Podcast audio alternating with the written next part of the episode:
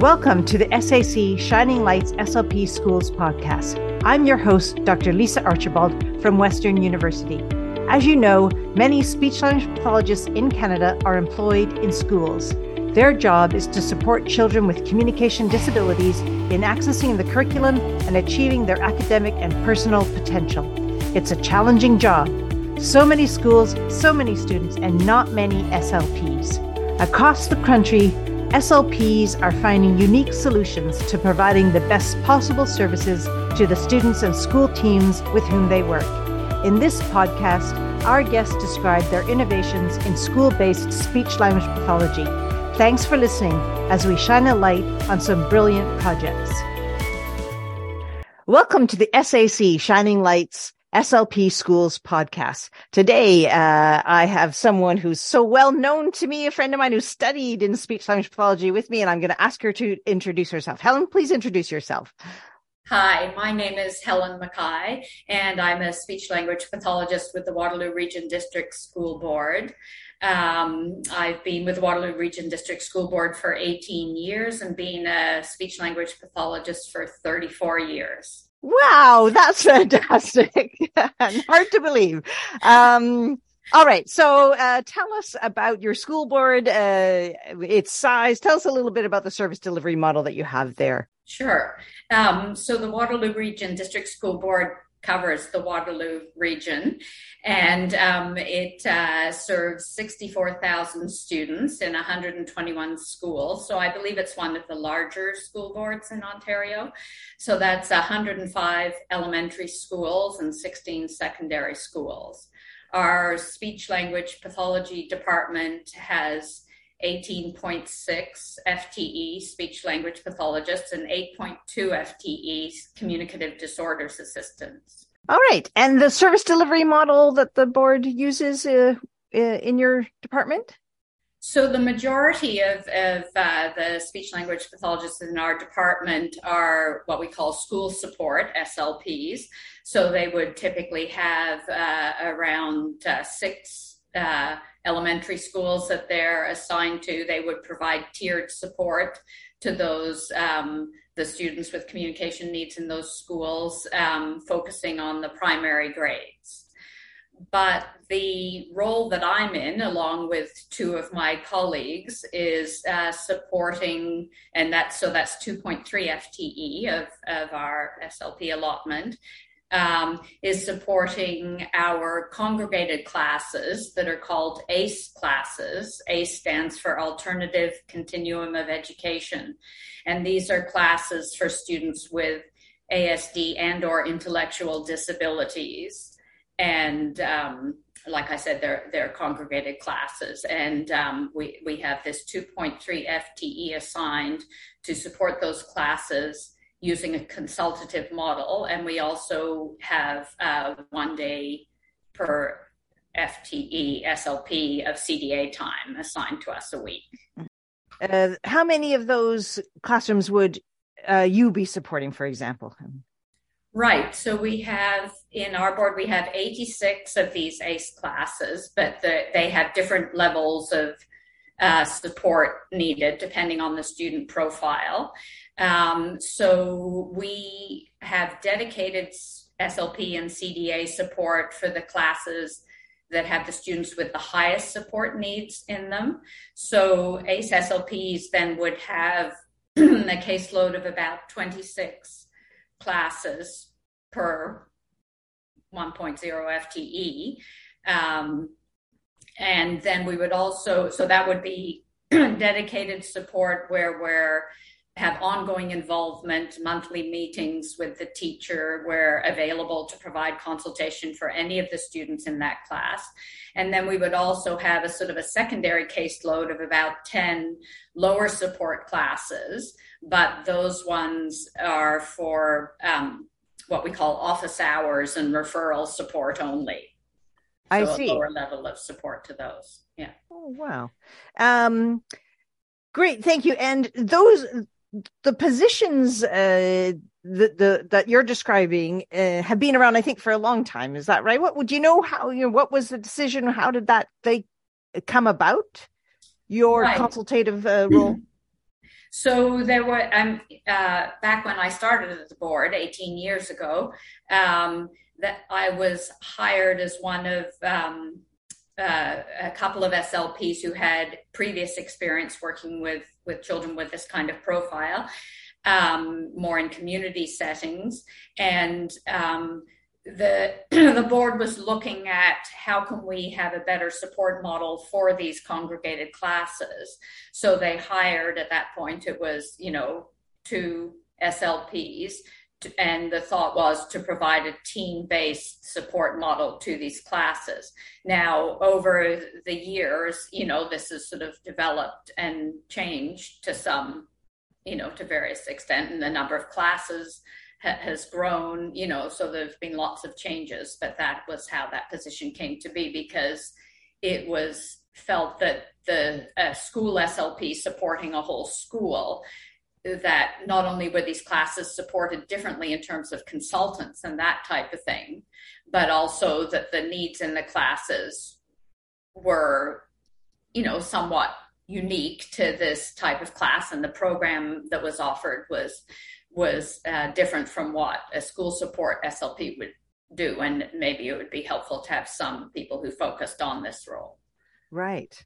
Super interesting. So, Helen, tell me about the challenges as you've crafted this role and grown it. Tell me about some of the challenges, uh, some of the approach you've taken uh, in that service.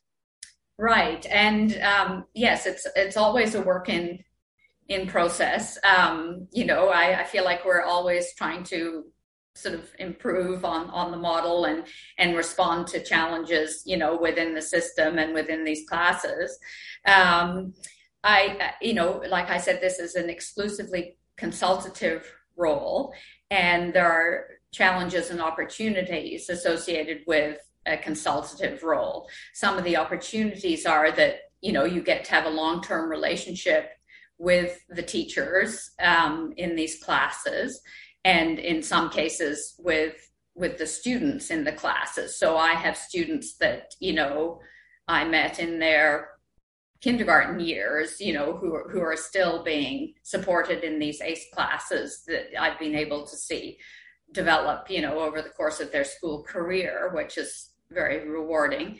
Um, uh, some of the the challenges are around because you're working through the classroom educators, and this is the teacher and and however many educational assistants are are in the classroom, depending on the profiles of the students. Um, you're, you're, you're constantly trying to engage these educators to to help students develop their communication skills. You're working through other adults um, rather than working directly with the students. Mm-hmm. So, you know, it's, I think that we have to really recognize that, that these classroom educators have multiple priorities and and struggles, and that um, they are the ones that are with the students every day, you know, dealing with in uh, you know a lot of situations, you know, quite challenging behaviors, care needs, you know, a variety of needs, and that yes, communication is very important, and of course, it's central to us in our role. Um, but we need to understand where these educators are coming from, and we need to tailor our suggestions and recommendations to what might actually work you know for them. And, and in that case it means we need to spend a lot of time developing a relationship with the with the teacher understanding their program and their priorities whether or not it it you know is necessarily the same as what our priorities would be. And it's, mm-hmm. it, it, you know, I've come to understand that um, unless you develop this relationship and you understand where the teacher is coming from and meet them where they're at, it's very hard to make progress with, you know, getting any of your suggestions, you know, uh, put into place with the students and, and carried out on a daily basis. Yeah. So that's really interesting, Helen. So this this process of finding out what's happening in the the class, what the program is, how to discover essentially where you can insert your communication goals. How have you gone about that? Right. So we a lot of our um, direct involvement or direct presence in the classroom is observation. So we spend a lot of time observing in the classroom, which gives you good information about what the teacher's priorities and program look like. And so it's uh, so observing. We have monthly meetings with the teachers um, to talk about how things are going with the students. So you know, again, it's another way to develop that relationship and just really trying to develop those lines of communication so that the teacher feels so that the teacher feels that they want us to be in the classroom to observe that we understand what their their priorities are for the students and and that we're prepared to work with them mm-hmm. to sort of you know move the needle forward with communication. Yeah. I'm wondering uh helen if if you could create for our listeners a bit of a visual there. Like you're in the classroom observing. Can you think of a an actual sort of anecdote about what you might see going on in the classroom and what the little twig in your mind would say, ah, here's where we could really use an, uh, a communication goal that would really help this process or, you know, some sort of sequence like that, I'm imagining? Right. So a lot of our classrooms will have like a group learning time, a sort of a circle time or a calendar time or a morning meeting. There's different uh, ways of, of describing it. So often, I'll go in to observe, you know, that part of the day um, because it tends to be a real highlight for these these classrooms. And you know, it's there's obviously lots of communication opportunities involved in that kind of thing. So I would, you know, I would be in. You know, I, I try to, um, you know, blend in with the woodwork a little bit, but also I try to interact with the kids a little bit. It's it's a dance, right? You're trying to find out how to be part of the process, but not be intrusive because these, you know, these teams are working together day in day out in a sort of a closed setting with these students, right? And uh, so it's yeah, like I said, it's developing that relationship. It's watching. So I would look and see, okay, how does this teacher run their group learning time? And I'm thinking about where are the communication opportunities for particular students within this um, group learning time. So, so looking at, you know, are, are they talking about what they did the night before? Okay, how, what materials do we need so that the students can all individually engage in this process? Are they talking about the weather and, and calendar seem to come up a lot you know how how again can we support kids at their level of learning to engage in this uh, activity that um, is going to happen every day in the classroom and mm-hmm. and you know potentially be a good learning activity for these kids mm-hmm. nice right really nice um what kind of I'm just wondering too about how, you know, you're talking about the relationship with the teachers and them, uh, you know, probably tuning in to communication goals as you're working together. So what kinds of things might they be, um, coming to you with about uh, what's happening in their classrooms? Right. A lot of it tends to revolve often and we try to promote our role in the area of, of behavior as well. And sometimes it does revolve around behavior. This child is is you know exhibiting maybe challenging behavior um, that might involve aggression. And so you know that you know we're we're trying to think about are there communication solutions to this problem? You know can we you know teach them how to ask for a break instead of you know, getting up and running out of the classroom or, or, you know, hopefully not, you know, being aggressive.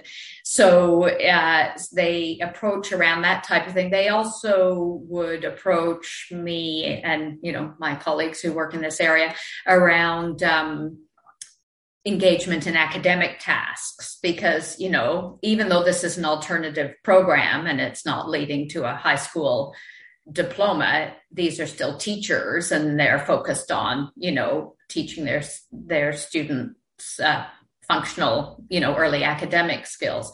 So they would approach approach me around well you know like I, I want him to be able to talk about you know whether it's using augmentative communication or or you know spoken language about their um the book that we're reading or you know tell me if i want to know if they know their colors and this type of thing mm-hmm. so it's a, it's a pretty wide range it's it's very um, unique to the the teacher so it's all you know like i say it's always this sort of you know trying to find out you know what what this teacher is focusing on and work within that because that's where you're going to get the buy-in right mm-hmm, mm-hmm. you're not going to get the buy-in if you come in and say well this is what you should be doing about communication I'm, I, you mentioned materials as a way of, of, of kids accessing the communication, some things that you might be able to put into place. Can you talk about some things that you've been able to put into place, uh, whether it's spoken language or uh, uh, more augmentative, where that's really worked? They've been able to to really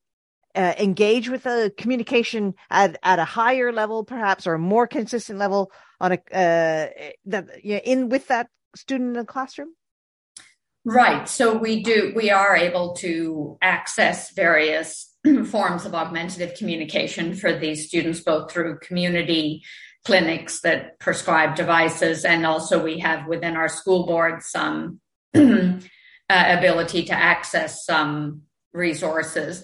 You know, it's like again, it's very unique to the the student. Um, we also are continuously developing, you know, paper based materials. We use low tech AAC. So again, it really sort of depends on the needs uh, of the teacher, but we try to, to, to work with them on, you know, how much do we need to individualize this for a particular student and how much can we use maybe, you know, class wide type um, materials that'll support all the students in a particular activity. So sort of activity based versus, you know, individual student needs. I, I find that often we get more buy-in when we focus on activity based Mm. communication even though that isn't always in line with you know the current philosophy around you know augmentative and alternative communication being sort of more all encompassing mm-hmm. um, so we have tried we're we're we're always trying to think of better ways to sort of address the the the needs of these teachers and students you know working within the confines of our caseload and you know the pressures on our time. So one thing we did put together is a um, a pd module for teachers in ace classes and it's a self-directed pd module. So it it has a, a recorded transcript and slide deck that they advanced through on their own. And uh, we, we, we were really trying to focus on this creating communication opportunities uh, idea. And uh, so the the module has um, the first part is around strategies, how to engage students, find out what motivates them, and then the last part is a series of charts based on activities that happen daily in ACE classrooms like active play, you know, encompassing gym and sensory room and outdoor play, uh, group learning, individual desk learning. And we have these charts and, and we're looking at what motivates your student. You know, if your student is motivated by this, then maybe the the communication opportunity might be them saying using AAC or, or spoken language this and here's some materials and we actually linked in some materials some paper-based materials that uh, they can use for those particular activities and opportunities mm-hmm. so we really try to focus on that creating communication opportunities idea because again that respects you know what their program is and how can we fit within it and mm-hmm. try to develop those mm-hmm. communication skills yeah you talked about activity based uh, kinds of uh, materials. Is, is, there anything there that you could describe, create another visual for us that you use, like yours, you know, you find uh, works in uh, all the time and you, it's your go to there? So things such as, you know, like, and we'd have to customize these for the, for the teacher in the classroom, but, you know, such as choice boards for for gym or something like this so that class goes to gym and there are certain um, um, you know pieces of equipment or whatever that are available to the students and often the teacher has just made these all available and the students just access them. We say, well, could we have a choice board and could we, you know, go into the gym and then, you know, ask the students to choose a piece of equipment? Because then here we're creating a communication opportunity. Mm-hmm. Um, so yeah, is that sort of yeah, yeah, yeah, yeah, yeah. No, that's that's a great one. You said that the CDAs are also working in the classroom. Could you describe some of the work that they might be doing? For one FTE SLP, we would have one day a week of CDA, a time assigned to us. A lot of that might be spent on material preparation because mm. we're customizing all these materials for for individual students in classrooms. But we also um, try to get the CDAs into the classrooms to demonstrate and coach educators on how to use some of these materials and devices and and things that the students are using so that's more sort of hands on. They go in and we keep um, trying to refine the model. Are we really, are we looking at demonstration here? Are we looking at coaching? You know, all this is working within a an adult education model, right? Mm-hmm. We're working with the adults to help the students, right? So it's mm-hmm. like you always have to be respectful that these are are adults. So, mm-hmm. you know, we've experimented with various ways of, you know, like I say, focusing on more demonstration or more coaching and it, it, again it's a dance. You have to sort of work with that particular educator you know and we try to have when we have the cdas in the classrooms usually it's for a defined you know like three to five sessions over three to five weeks. Um, we try to ask the teacher to rotate the the teacher and the different educational assistants through you know so that they all get exposed to this this demonstration and mm-hmm. and coaching of mm-hmm. of of various techniques and strategies mm-hmm. yeah earlier you you said i meant to comment at the time you said um, mm-hmm. uh, to see if it meets the needs of the teacher and student right so uh, i like the way you phrase that right so because it's really that dyad right, uh, that you're trying to impact there. Yes exactly. And and and yes we're working through the the, the teachers and educational assistants to support the students. Mm-hmm. so in in some senses it feels like our client is is is the class the classroom education team right? Mm-hmm. it's it's um yeah. But yeah, it's like i say to meet the needs of the students. Right. The consultation role is really um, doing that, right? Because uh, you're you're you're impacting the the the what's happening around that student in order to foster that communication right right um, yeah. and you know the reason you know there's a consultation model in place for these students is because we know that students with this type of profile need that daily embedded practice in order to learn skills and move mm-hmm. forward mm-hmm. and they need it in the context of familiar routines rather than you know like me coming out, pulling a student working on something, um, you know, in isolation, and then trying to transfer that back into the classroom. That doesn't, you know, research has told us tend to work for this type of student. Mm-hmm, mm-hmm. So. So there's some students or teachers rather, some teachers with whom you've been working a long time, I think, perhaps, and uh, all and some who are really great at, uh, you know, really, really get it. Could you describe what uh, uh, what you see in t- in uh, there that that where educators are really making this work well? Well, it's it's it is kind of amazing, and like I say, this is one of the wonderful things about this role I've found is that you you do see this development in, in a teacher's um, interest and you know ability to implement you know communication like it just you know for them to come really to embrace oh, communication is a very poor, important part of my program.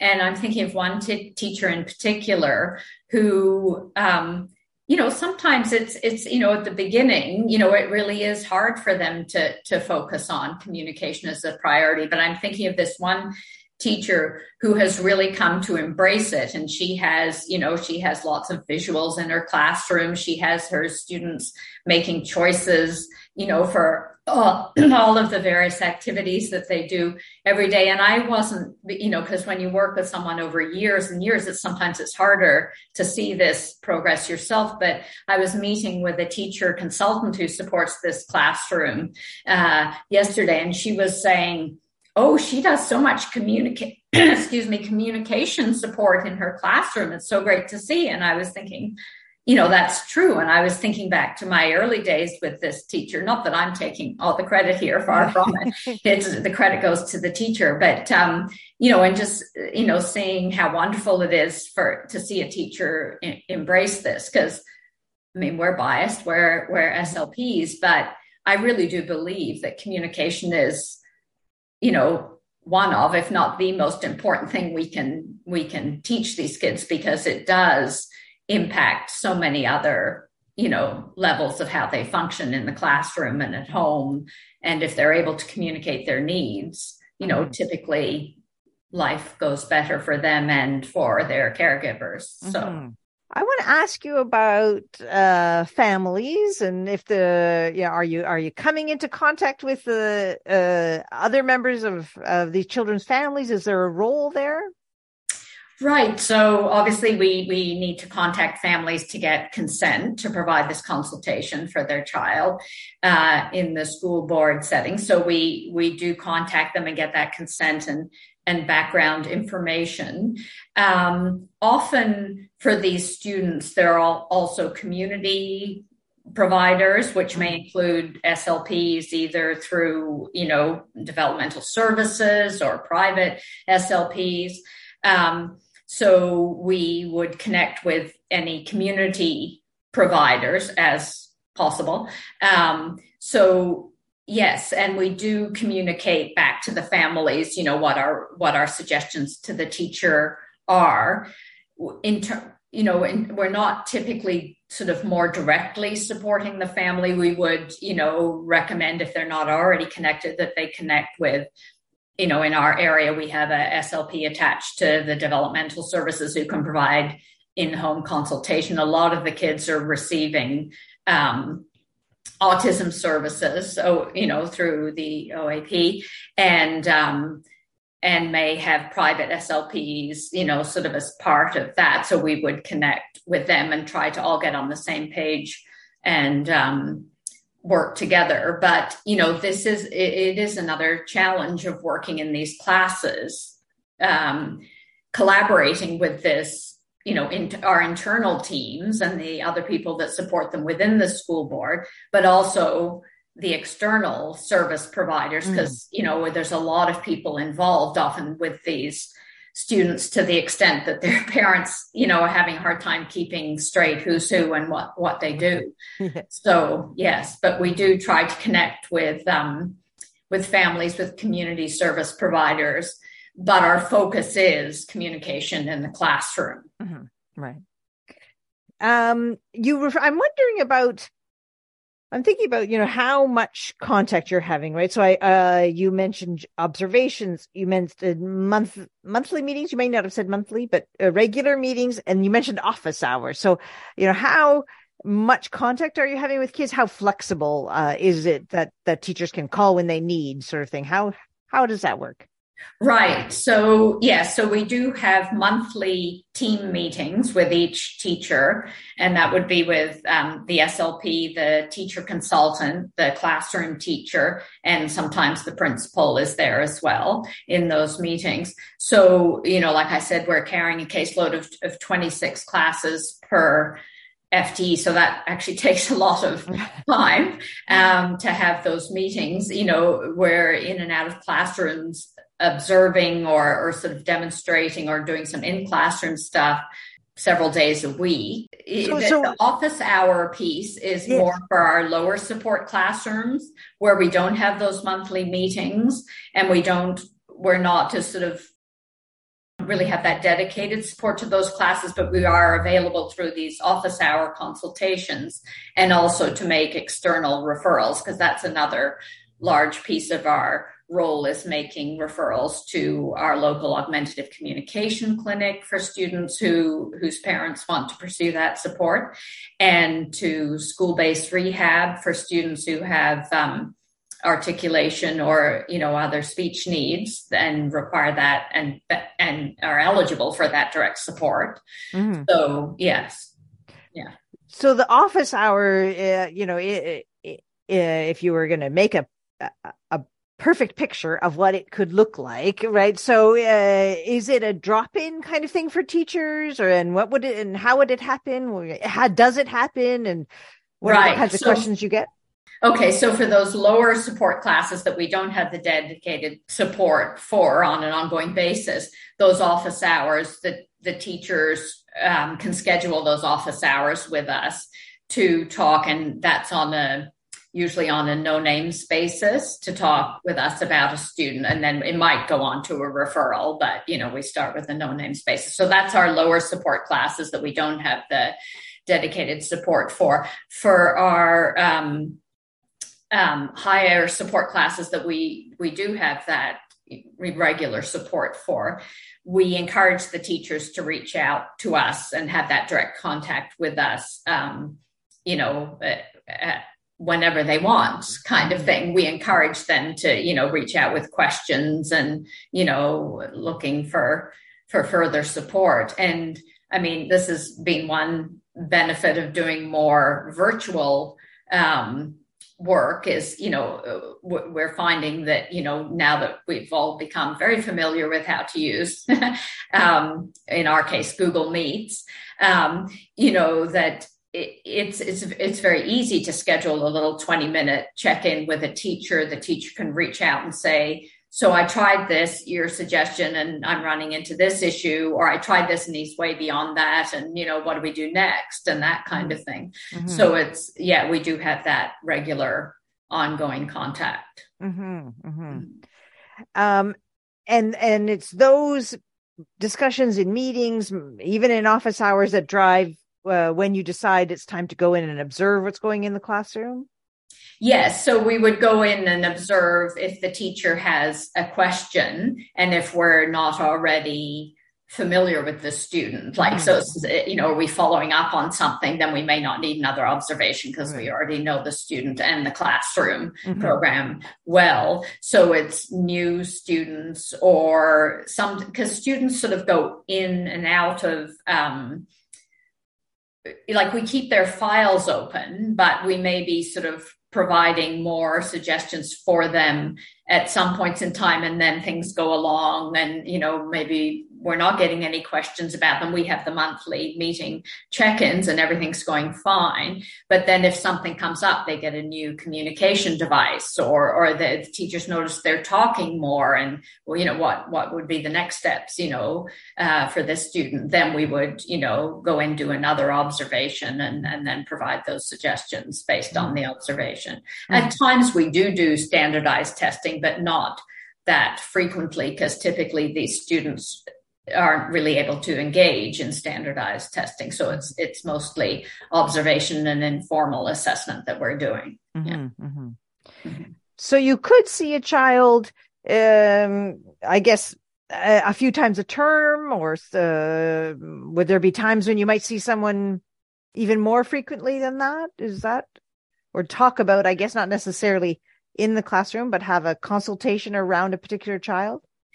In, in our monthly meetings for these low support classes, we typically talk about every student in the mm. class. So, so we are touching base, but it may not be, you know, the, they, the issues may not be around communication right, at that right. point. Mm-hmm. So, but we're always, you know, sort of listening. So the teacher might say, okay, and now let's talk about this student. Well, this is the issue or you know growth or whatever we're seeing with the student and then we would jump in and say oh that sounds like there might be a communication um, you know there might be something communication related associated with that. So you know have you tried this? Or maybe i should come in and do an observation. So yeah it's very individual. It's very sort of you know depends on what's happening in the classroom. We have to be mm-hmm. very sort of responsive to the needs and which are always changing. So we may be in, you know, a few times you know within a shorter period of time. And then it may then we may not actually physically be in the classroom but we would still have those ongoing meetings and check-ins right.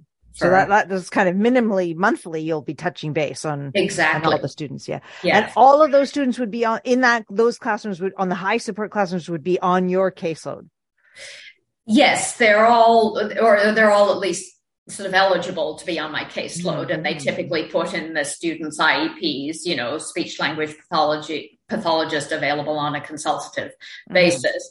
Mm-hmm. Um, yes, I mean we do we do open files for students, you know, when, you know, we're obviously if we're going to go in and observe them and provide right. that that consultation. And then we keep the files open. So we yes so then we're available to provide that support for mm-hmm. any of the students in the class mm-hmm. it's very late uh, late in our discussion to ask you but how many students would be in these classrooms so there's a range of uh, students for the for the high support classrooms between six and twelve, depending on the age and profile mm-hmm. of the student. Mm-hmm. Yeah. And uh, you know, you said you followed uh, some perhaps through their their school careers. Is that uh, are they going right up to high school uh, yes. in those classrooms? Yes, yes. I mean, they would they would change classrooms as they move through different, you know, like sort of, um, you know, elementary, middle school, and then a high school classroom. But yes, they would once they've entered the ACE program, which, like I said, does not lead to a high school diploma, it leads to a certificate of achievement. They would typically stay within that program mm-hmm. and just change classrooms based on their age um, until they're 21, because right. the students are eligible to be in school until they're 21. Right. And mm-hmm. some of those high support classrooms could be in high schools, could be in middle schools, could be in elementary. Yes, yes. So they're sort of sprinkled, you know, throughout the schools. Mm-hmm. Um, in our system, some schools may have more than one class. We have some schools that have two classes. Um, others, it's just one of these ACE classrooms in the school. Mm-hmm. And then we do have a, a, high school program where it's a sort of a standalone school. Well, it's a wing of a high school, mm-hmm. um, but a standalone wing for um, the students with very high support needs mm. at the high school level. So is it like in in often in school-based SLPs we have a focus of our services in those primary grades and then it it fades but are these uh, high support classrooms sort of reassessed and they might be just as likely to be in high school as any other grades in, in the case of your your service? So you mean yes? So we provide service regardless of the age of the mm-hmm. student mm-hmm. to these ACE classes. Yes. So, so there could be just as many high support high school classrooms as elementary classrooms. Yes, I mean there tend to be more elementary mm. classrooms mm. because often the high school classrooms have more students per classroom mm. in, in, them. But mm. yes, yes, right. yes, our support right. encompasses the full age range of, of the students, and like you say, that is that is different than most of our colleagues. So most of our colleagues don't really even go to well if there's an intermediate you know standalone school or high schools mm-hmm. except you know for you know particular reasons but right. but we're in them yeah right. on a more regular basis yeah well uh what is any challenges you're working on right now uh, as you develop your your service well, like uh, I mean, there's the you know the ongoing challenge and the work in progress of you know the consultative model, and and I think I maybe touched on a little bit before the the the, the challenge of collaboration, mm-hmm. um, both internally and with external service providers. And we're again, this is another work in progress. We're always trying to sort of get those lines of communication working better. Mm-hmm. Internally, you know, there's you know there's the teacher consultants who are involved there's um, behavior management systems uh, personnel there's aba you know bcbas who provide support to these classes and it's you know everybody has different service models and they have different amounts of time to to devote to their roles in these classrooms and so it's an ongoing challenge to you know just make sure that we're keeping the lines of communication open we're setting priorities um, we're not overwhelming the teacher with mm. with too much at once or even you know maybe sort of different things at, at once that don't mesh together very well mm, mm-hmm. so mm-hmm. that's an ongoing challenge and then of course like i say there's all the external service providers as well mm-hmm. like mm-hmm. you know ABA providers externally through the OAP and um, developmental service, you know, people who, who are involved, you know, a variety of people supporting these families. So yeah. that's an ongoing challenge. Um, and, and a lot of it just has to do with time and schedules and, and, and that type of thing. But uh, yeah, we keep trying, we keep trying to have meetings about these kids and share priorities and, you know, kind of delineate, you know, who's, who's going to take the lead on, you know, which issue that we're dealing with, but uh, it's definitely a work in progress. yes. Do you have a piece of advice you could give uh, if if someone was starting out in this kind of service model, this kind of program?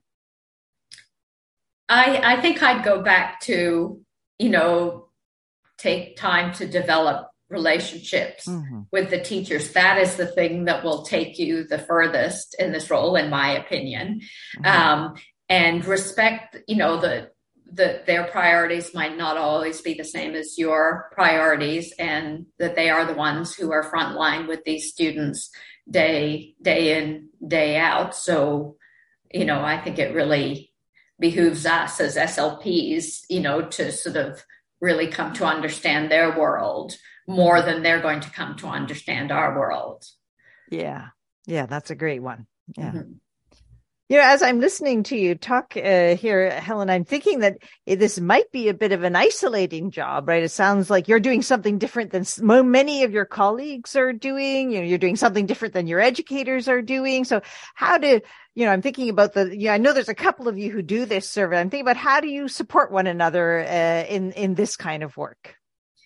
Right. We and we do talk a, a, lot. The the the three of us that do do this role, and we do provide each other with a lot of support because you know we're working. I mean, we're working with different teachers, but we're working with the same teacher consultants, so we have a lot of sort of points of of, of contact there. And we're working with some of the same challenges and, and frustrations around, you know, like, well, this is the situation, you know, like, what would you do here? Because mm-hmm. I, was thinking of doing this, but I'm not sure it makes sense, kind of thing. So mm-hmm. we are, we do sort of support each other very well.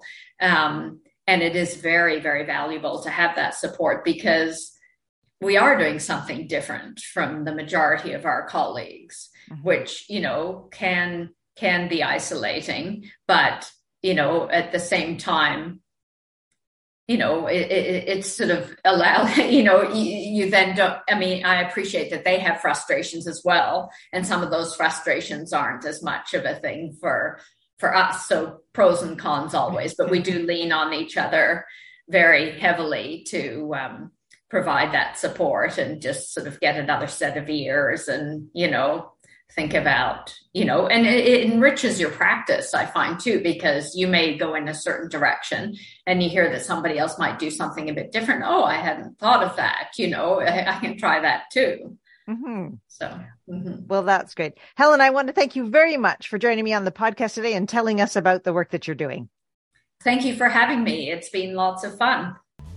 Thank you for listening to the sac shining lights slp schools podcast you can find all podcasts, transcripts, and links to the episode resources on the SAC website. That's at sac-oac.ca. If you'd like to be a guest on the podcast or you'd like to suggest a guest, please email the host, Lisa Archibald, at larchiba at uwo.ca. That's L A R C H I B A at uwo.ca. You can listen to our podcast on all of the major podcast servers. If you liked this episode, be sure to give it a thumbs up on your platform and share it through your social media and other channels.